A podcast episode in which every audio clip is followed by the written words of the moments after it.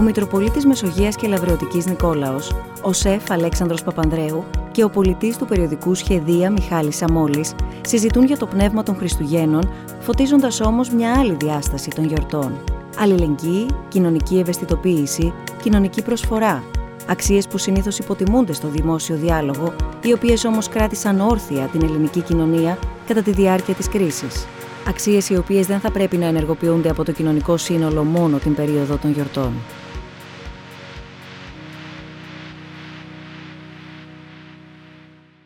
Καλησπέρα σας. Καλώς ήρθατε στους δεύτερους διαλόγους του Ιδρύματος Σταύρος Νιάρχος, την νέα μηνιαία σειρά εκδηλώσεών μας. Ευχαριστούμε πολύ το Κέντρο Πολιτισμού Ίδρυμα Σταύρος Νιάρχος για τη φιλοξενία. Δεν μπορούσαμε να σκεφτούμε καλύτερο μέρος για να φιλοξενήσουμε τους σημερινούς διαλόγους που έχουν και χριστουγεννιάτικο θέμα. Από το μέρος αυτό που είναι στολισμένο, είναι φωτεινό, είναι θετικά φορτισμένο με αυτήν την αισιοδοξία που τόσο πολύ χρειαζόμαστε σήμερα όλοι μας. Είναι μεγάλη μου χαρά λοιπόν να βρίσκομαι εδώ για όσους παρακολουθείτε και διαδικτυακά στον πύργο βιβλίων της Εθνικής Βιβλιοθήκης της Ελλάδος με τους εκλεκτούς μας προσκεκλημένους. Αν μπορώ να ξεχωρίσω ένα κοινό χαρακτηριστικό τους, κατά τη γνώμη μου, θα ήταν ο γλυκός τους λόγος, η ανθρωπιά και η ζεστασιά και η οικειότητα που αποπνέουν. Είπα παραπάνω από ένα κοινά χαρακτηριστικά τελικά. Μαζί μας βρίσκεται ο Σεβασμιότατος Μητροπολίτης Μεσογείας και Λαβρεωτικής κ. Νικόλαος και ο σεφ κ. Αλέξανδρος Παπανδρέου. Όπως ίσως γνωρίζετε, επρόκειτο να συντονίσει τη σημερινή μας συζήτηση η φίλη μας δημοσιογράφος κυρία Ανακίνθια Μπουσδούκου. Για προσωπικούς λόγους δεν κατέστη αυτό εφικτό, αλλά είναι εδώ κοντά μας. Σήμερα θέλουμε να επικοινωνήσουμε μαζί σας. Η σημερινή μας εκδήλωση είναι μια εκδήλωση στην οποία θέλουμε να ακούσουμε, θέλουμε να ανταλλάξουμε απόψεις και να ανταλλάξουμε και λόγια ουσιαστικά και από καρδιάς. Επομένως, όλη η εκδήλωση είναι ένας διάλογος και με τους καλεσμένους μας που βρίσκονται εδώ κοντά μου, αλλά και με εσάς που βρίσκεστε εδώ μαζί μας και όσους μας παρακολουθείτε και από το ίντερνετ. Μπορείτε να μας στέλνετε τις ερωτήσεις σας καθ' όλη τη διάρκεια της συζήτησης στο www.snf.org/questions, αγγίζοντας λοιπόν το πνεύμα των Χριστουγέννων. Ή πώς αλλιώς μπορούμε αυτή την ιδιαίτερη περίοδο να αγγίξουμε τον πυρήνα μας, να αγγίξουμε αυτό τον μικρό καρπό που έχουμε όλοι μέσα μας και που πολύ συχνά καλύπτεται από πολλές, κάποιες φορές αναγκαίες, κάποιες φορές περιττές στρώσεις. Και πώς μπορούμε να αγγίξουμε και τον συνάνθρωπό μας. Ο Σεβασμιότατος και ο Αλέξανδρος θα δώσουν τον παλμό αυτής της συζήτησης. Είπαμε όμως ότι σας περιμένουμε μαζί μας σε αυτό το διάλογο. Σεβασμιότατε, ευχαριστούμε πολύ που είστε σήμερα εδώ. Τι είναι αυτό που αλλάζει τα Χριστούγεννα, τι είναι αυτό που μας κάνει να θέλουμε να γίνουμε καλύτεροι άνθρωποι, να προσφέρουμε περισσότερο, να ερχόμαστε σε ουσιαστική επικοινωνία με τον διπλανό μας. Είναι πίστη, είναι έθιμο, είναι κάποια άλλη ανάγκη μας, είναι όλα μαζί, είναι τίποτα από όλα αυτά. Είναι όλα μαζί νομίζω. Καταρχάς τα Χριστούγεννα είναι μια... Είπατε τη λέξη πυρήνας και καρπός του ανθρώπου, αν το θυμάμαι καλά. Σωστά. Είναι μια γιορτή η οποία στον θρησκευτικό της πυρήνα, εγώ αυτό να περιγράψω, έχει ένα πολύ μεγάλο στοιχείο για τον άνθρωπο. Είναι η προοπτική του ανθρώπου και το τι είναι ο άνθρωπος. Διαφέρει από το Πάσχα. Το Πάσχα τονίζει τη χαρά, τη ζωή, κάτι άλλο. Εδώ στα Χριστούγεννα, αυτό που ζούμε στην Εκκλησία... Θα πω λίγα γι' αυτό. Είναι το θεολογικό δηλαδή περιεχόμενο. Είναι κάτι που απλά διατυπώνεται αλλά δύσκολα συλλαμβάνεται. Είναι ότι ο Θεός γίνεται άνθρωπος για κάποιο λόγο για να μπορέσει ο άνθρωπος να κινηθεί προς τον Θεό. Όχι ηθικά, υπαρξιακά, πνευματικά. Αυτό δεν το καλό καταλαβαίνω κι εγώ και παρά το ότι μην μου κάνετε καμιά δύσκολη ερώτηση γιατί δεν θα ξέρω να απαντήσω. Αλλά όμως το δέχομαι σαν κάτι πάρα πολύ δυνατό. Να δω ποια είναι η προοπτική μου. Είναι το να ζήσω λίγα χρόνια και μετά να τελειώσω με καλά έργα ή είναι κάτι παραπάνω. Και να το πω απλά. Ή ο Θεός υπάρχει και του αξίζουν τα πάντα, αν συμβαίνει αυτό που γιορτάζουμε, ή όχι και να τελειώνει το παραμύθι. και εμείς ζούμε ότι υπάρχει. Και το προσπαθούμε να κάνουμε ένα πείραμα. Καρπός αυτού του πράγματος είναι ο εορτασμός. Η απλή χαρά του απλού κόσμου. Είναι επίσης η αγάπη που αναφέρατε. Το ενδιαφέρον για τον άλλον. Σκέφτομαι ότι μου δίνει εμένα ο Θεός αυτή τη δυνατότητα και εγώ καθώς κινούμαι προς αυτόν πρέπει κάτι να βγάλω. Και αυτό που μου βγαίνει είναι ανταπόκριση στη δική του αγάπη. Ναι, αλλά θέλω κάπως να καταλάβω πού θα τον βρω τον Θεό. Το ψάχνω στα πρόσωπα των διαφόρων ανθρώπων γύρω μου. Και μου το λέει λίγο η χριστιανική διδασκαλία, το Ευαγγέλιο. Άρα το να πούμε το δεύτερο πράγμα, το πρώτο είναι η πίστη σε κάτι θεϊκό για τον άνθρωπο προς την προοπτική του. Και το δεύτερο είναι η αγάπη, η οποία επεκράτησε να υπάρχει αυτές τις μέρες με ένα ιδιαίτερο χρώμα. Το να μην μπορώ να είμαι μόνος μου, να είναι σαν κοινωνία, σαν ενδιαφέρον, σαν εσωτερική ανάγκη, είπατε και τη λέξη ανάγκη, να μπορέσω να συνεορτάσω. Αυτό κάπως νομίζω ότι θα μπορούσε να αποτελέσει ένα θεωρητικό υπόβαθρο στο πώς κανείς συναντά τον πυρήνα και τον καρπό του μέσα του.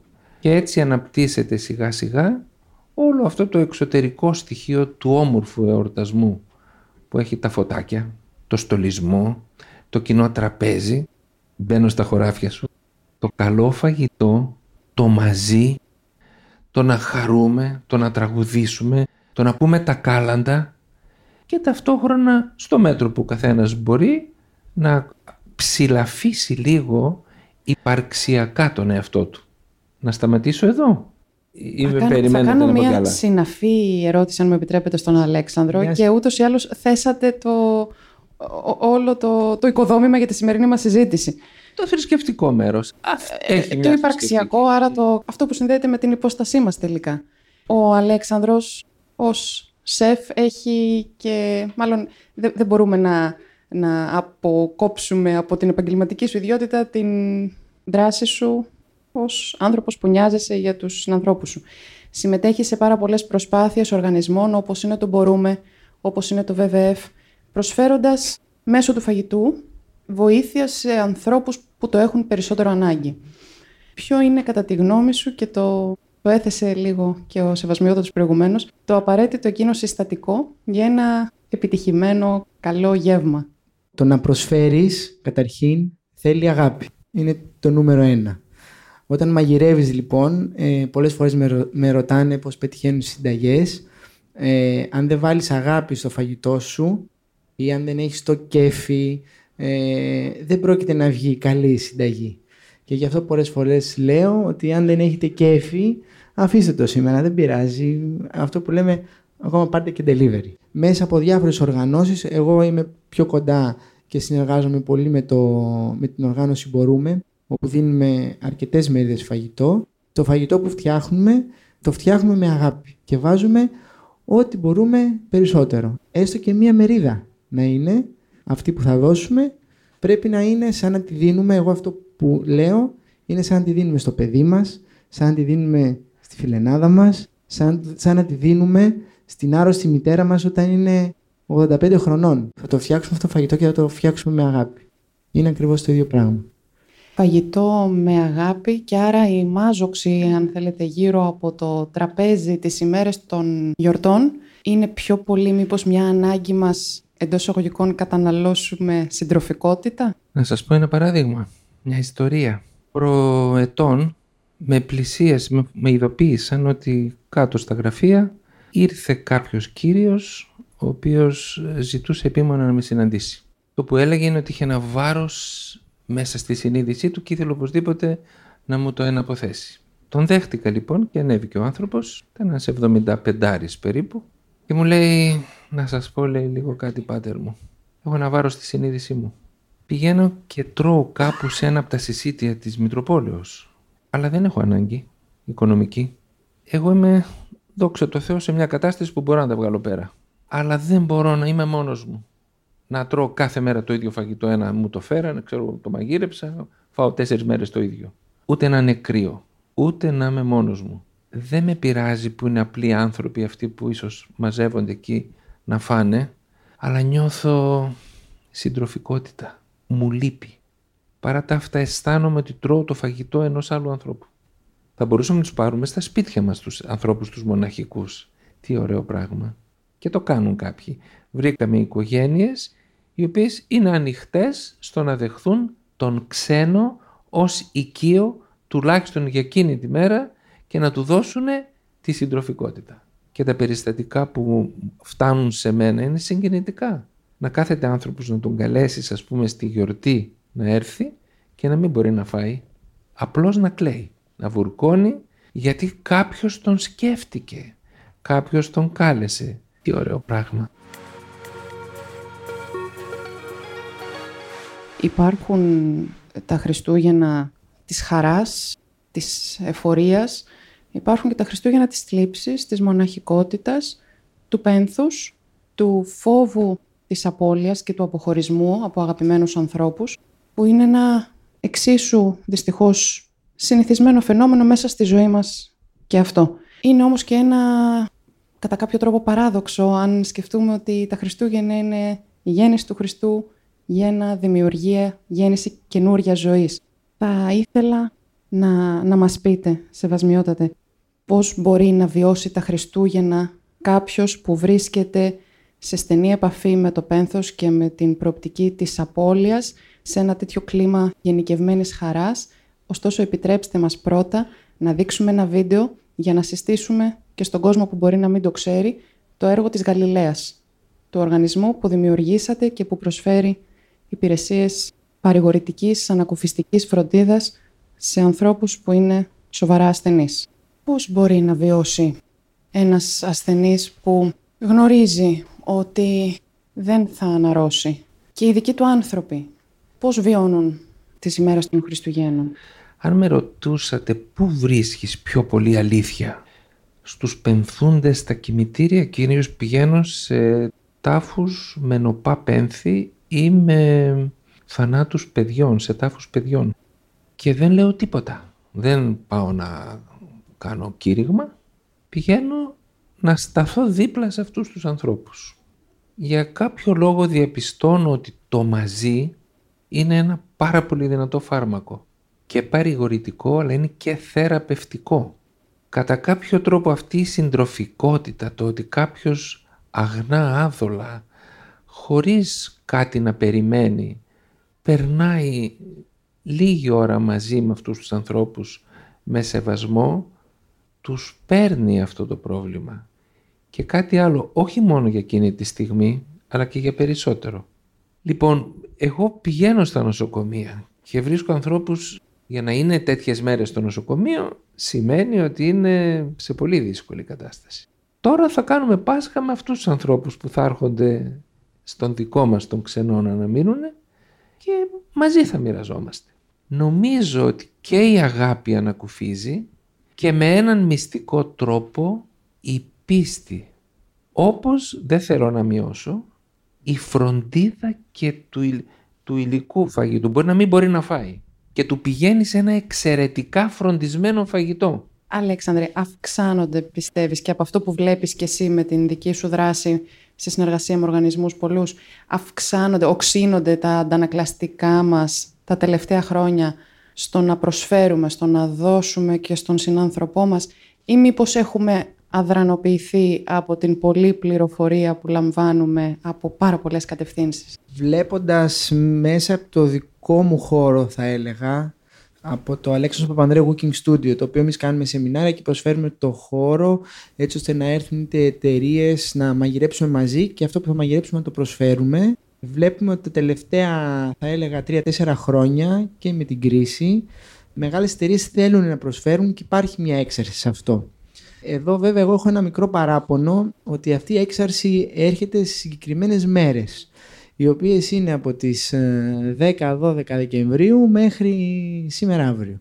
Είπα λοιπόν ότι την επόμενη χρονιά, άμα θέλετε να έρθετε, θα έρθετε τον Φεβρουάριο, θα έρθετε τον Ιούνιο, θα έρθετε τον Σεπτέμβριο, γιατί το να προσφέρουμε φαγητό, ο κόσμος δεν το χρειάζεται μόνο αυτές τις 10 μέρες, το χρειάζεται 365 μέρες το χρόνο. Εγώ ακριβώς ψάχνω μέσα να δω αν ευαισθητοποιούμαστε περισσότερο σε αυτό ή αν έχουμε κουραστεί. Γιατί ένα σύνδρομο της κρίσεως, της κοινωνίας της κρίσεως είναι η κόπωση. Δεν έχουμε κουράγιο για να κάνουμε κάτι. Παρά τα αυτά, αν πάρουμε τα νούμερα, θα δούμε ότι υπάρχει μια αύξηση στη διάθεση της προσφοράς.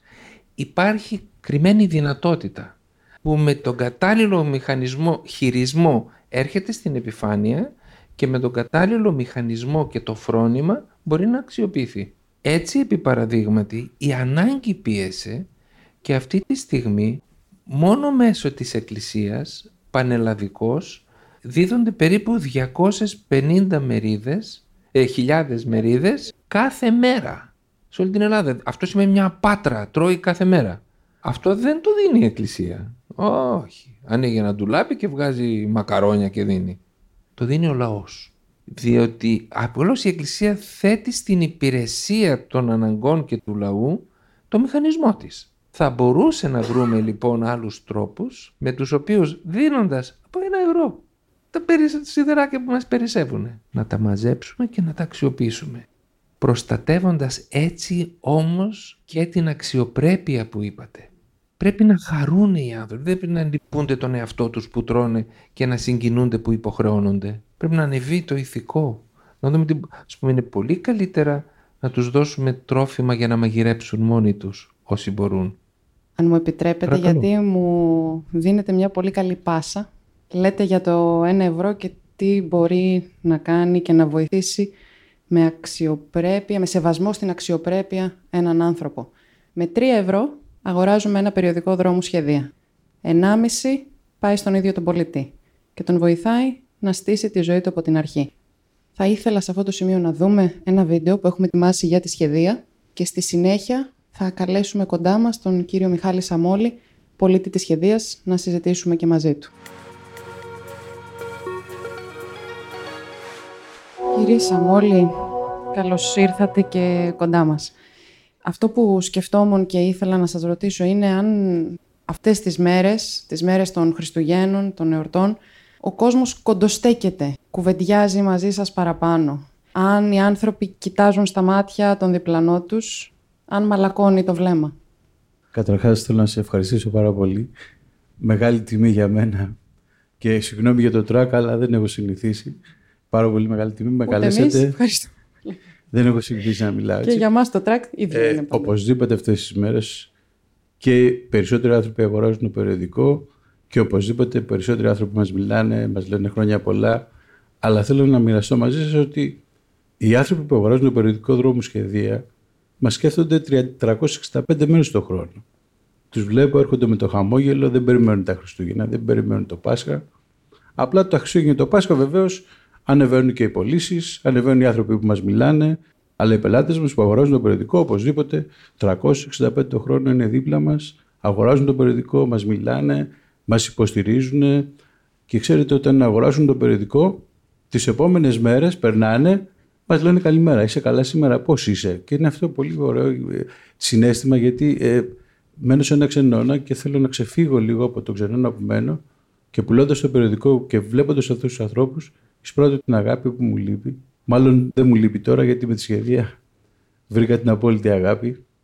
Μπορείτε να μας πείτε δύο λόγια για τις αόρατες διαδρομές της Σχεδίας? Γιατί συζητούσαμε πριν αρχίσουμε την εκδήλωση.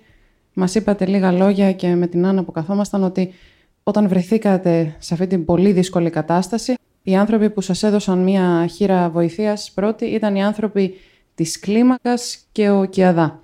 Στη συνέχεια βρεθήκατε με τη Σχεδία, μας τα είπατε και στο βίντεο.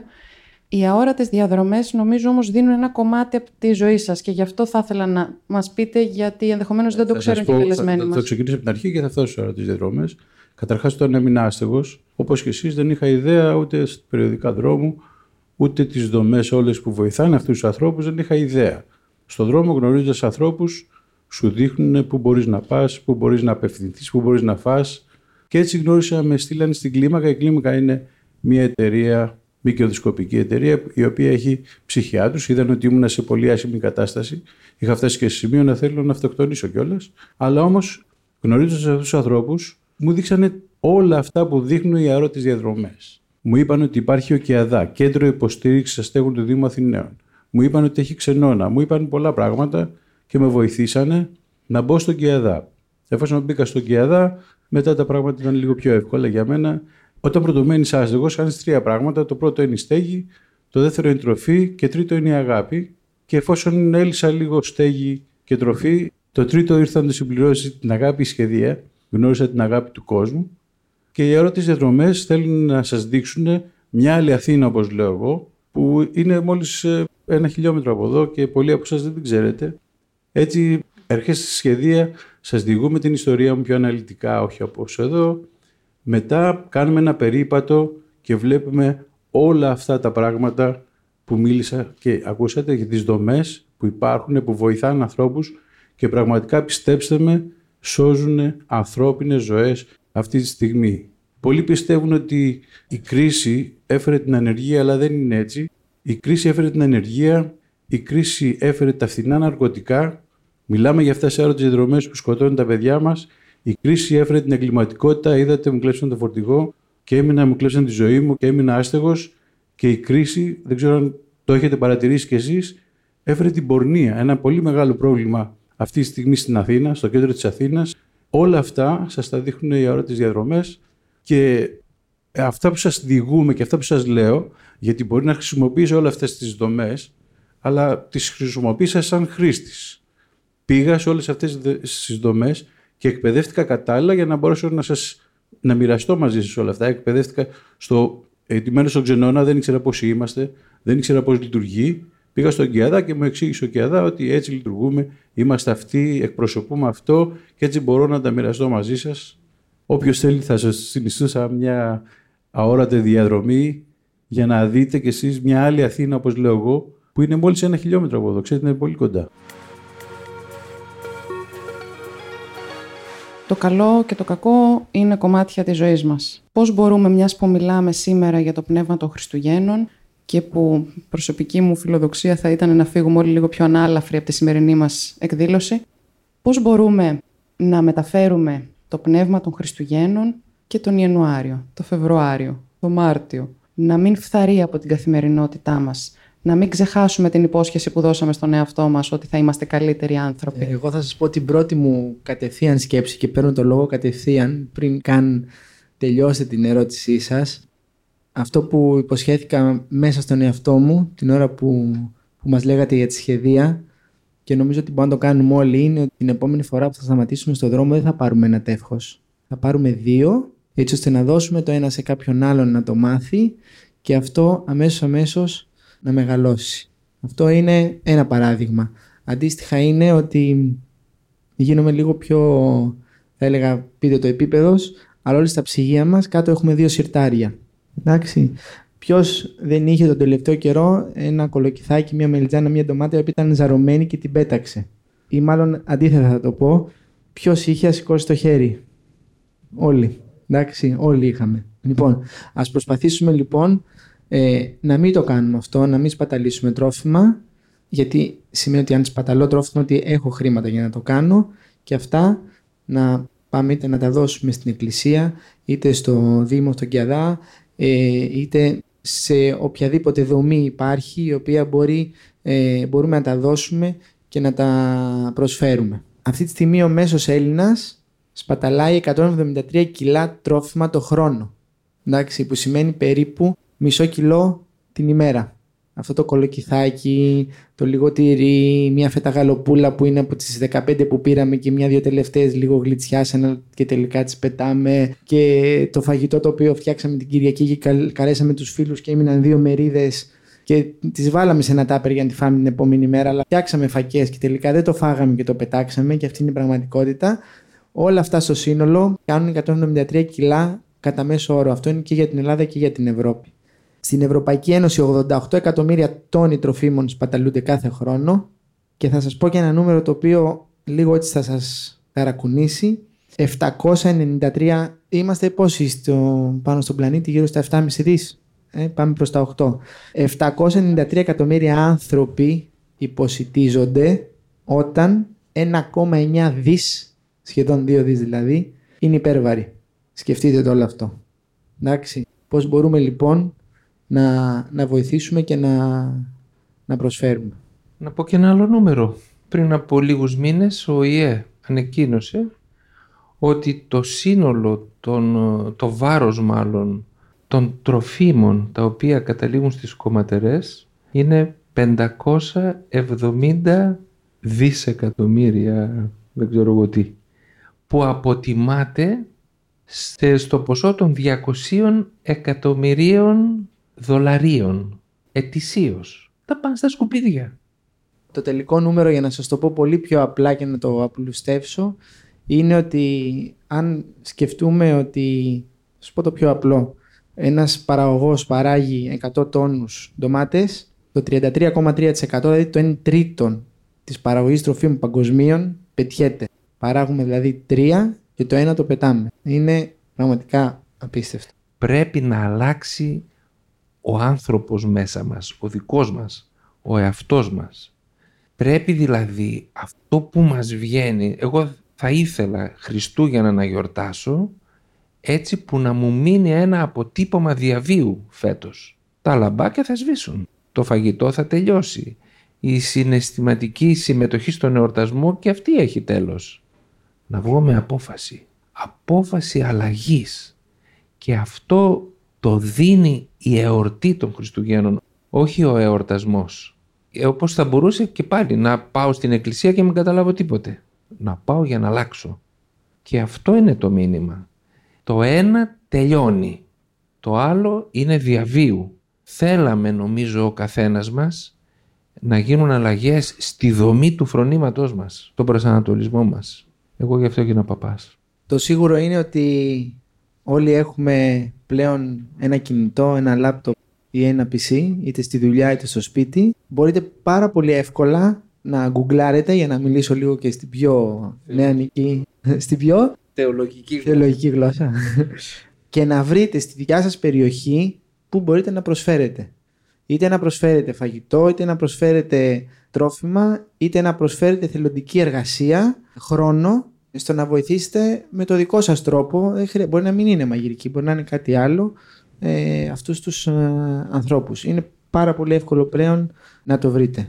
Θα ήθελα να συμπληρώσω ότι όλες αυτές οι δομές ή όλα αυτά που ακούτε στηρίζονται πάντα στους εθελοντές. Οι γιατροί του κόσμου μας βοηθάνε πάρα πολύ, είναι εθελοντές. Η κλίμακα είναι οι ψυχίατροι εθελοντές. Όλοι αυτοί, όλα αυτά στηρίζονται στον εθελοντισμό. Έχω γνωρίσει απίστευτους ανθρώπους, οι οποίοι έχουν παρατήσει τις δουλειές τους και τρέχουν παντού όπου τους χρειαστείς 24 ώρες το 24ωρο. Ακόμα και το βράδυ αργά μπορείς να τους δεις στον δρόμο, να υποστηρίζουν τους ναρκωμανείς, να υποστηρίζουν όλο αυτόν τον κόσμο που χρειάζεται βοήθεια. Εθελοντές χωρίς κανένα όφελος. Αλλά είναι πολύ σημαντικό να σας εξηγήσω, δεν μπορώ να σας το δώσω να καταλάβετε, τη χαρά που νιώθουν αυτοί οι άνθρωποι. Το είναι το όφελος, λοιπόν. Ναι, είναι το όφελος στην ψυχή. Στην ψυχή, γιατί όταν άρχισα να πουλάω τον περιοδικό δρόμο Σχεδία, έλεγα ευχαριστώ πολύ, να είστε καλά, και σταματάει ένας κύριος και μου λέει, όχι, μου λέει, εσύ να είσαι καλά. Του λέω γιατί. Γιατί μου προσφέρεις, λέει, την ικανοποίηση να σου προσφέρω. Πολύ σημαντικό για μένα, εγώ τρελάθηκα. Και επίσης ένα γρήγορο, πολύ θα σας το πω, ένα περιστατικό, όταν σταμάτησε μια τυφλή στη Συγκρού Φίξ, στην έξοδο Δράκου, πούλαγα το περιοδικό και είχαν περάσει 2.000 άνθρωποι. Δεν ήμουν λίγο στεναχωρημένος, είχα πουλήσει μόνο ένα περιοδικό, και σταματάει μια τυφλή με τον μπαστούνάκι και μου κάνει, πού είσαι, λέω, εδώ είμαι. Δώσε μου, λέει, ένα περιοδικό. Εκεί συγκινήθηκα, άρχισα να κλαίω και μου λέει, γιατί κλαις, το κατάλαβα αμέσως. Λέω, περάσαν 2.000 άνθρωποι και δεν με είδανε και με είδατε εσείς με τα μάτια της ψυχής σας. Όχι, λέει, θα βρεθεί κάποιος, λέει, να το διαβάζει. Λέει, μη στεναχωριέσαι. Ναι, οι άνθρωποι που μας υποστηρίζουν είναι αυτοί οι άνθρωποι που βλέπεις τη χαρά στο πρόσωπό τους τη στιγμή που σου δίνουν τα 3 ευρώ. Από τα 3 ευρώ, το 1,5 ευρώ πηγαίνει κατευθείαν σε μένα. Το ξέρουν αυτό και μας βοηθάνε. Θα πρέπει δυστυχώς να κάνουμε σιγά σιγά την αποφώνηση.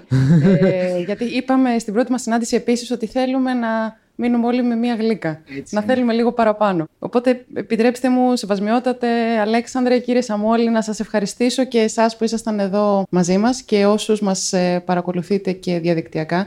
Να σας ευχαριστήσουμε που ήσασταν μαζί μας αυτούς τους δεύτερους διαλόγους μας. Να σας πούμε ότι οι τρίτοι μας διάλογοι θα γίνουν στις 18 Ιανουαρίου και σύντομα θα μπορέσουμε να σας πούμε περισσότερες πληροφορίες και για το θέμα της επόμενης εκδήλωσης μέσα από το site του Ιδρύματος snf.org. Σας ευχαριστούμε πάρα πολύ όλους. Καλά Χριστούγεννα. Εμείς ευχαριστούμε. Καλές γιορτές σε όλους.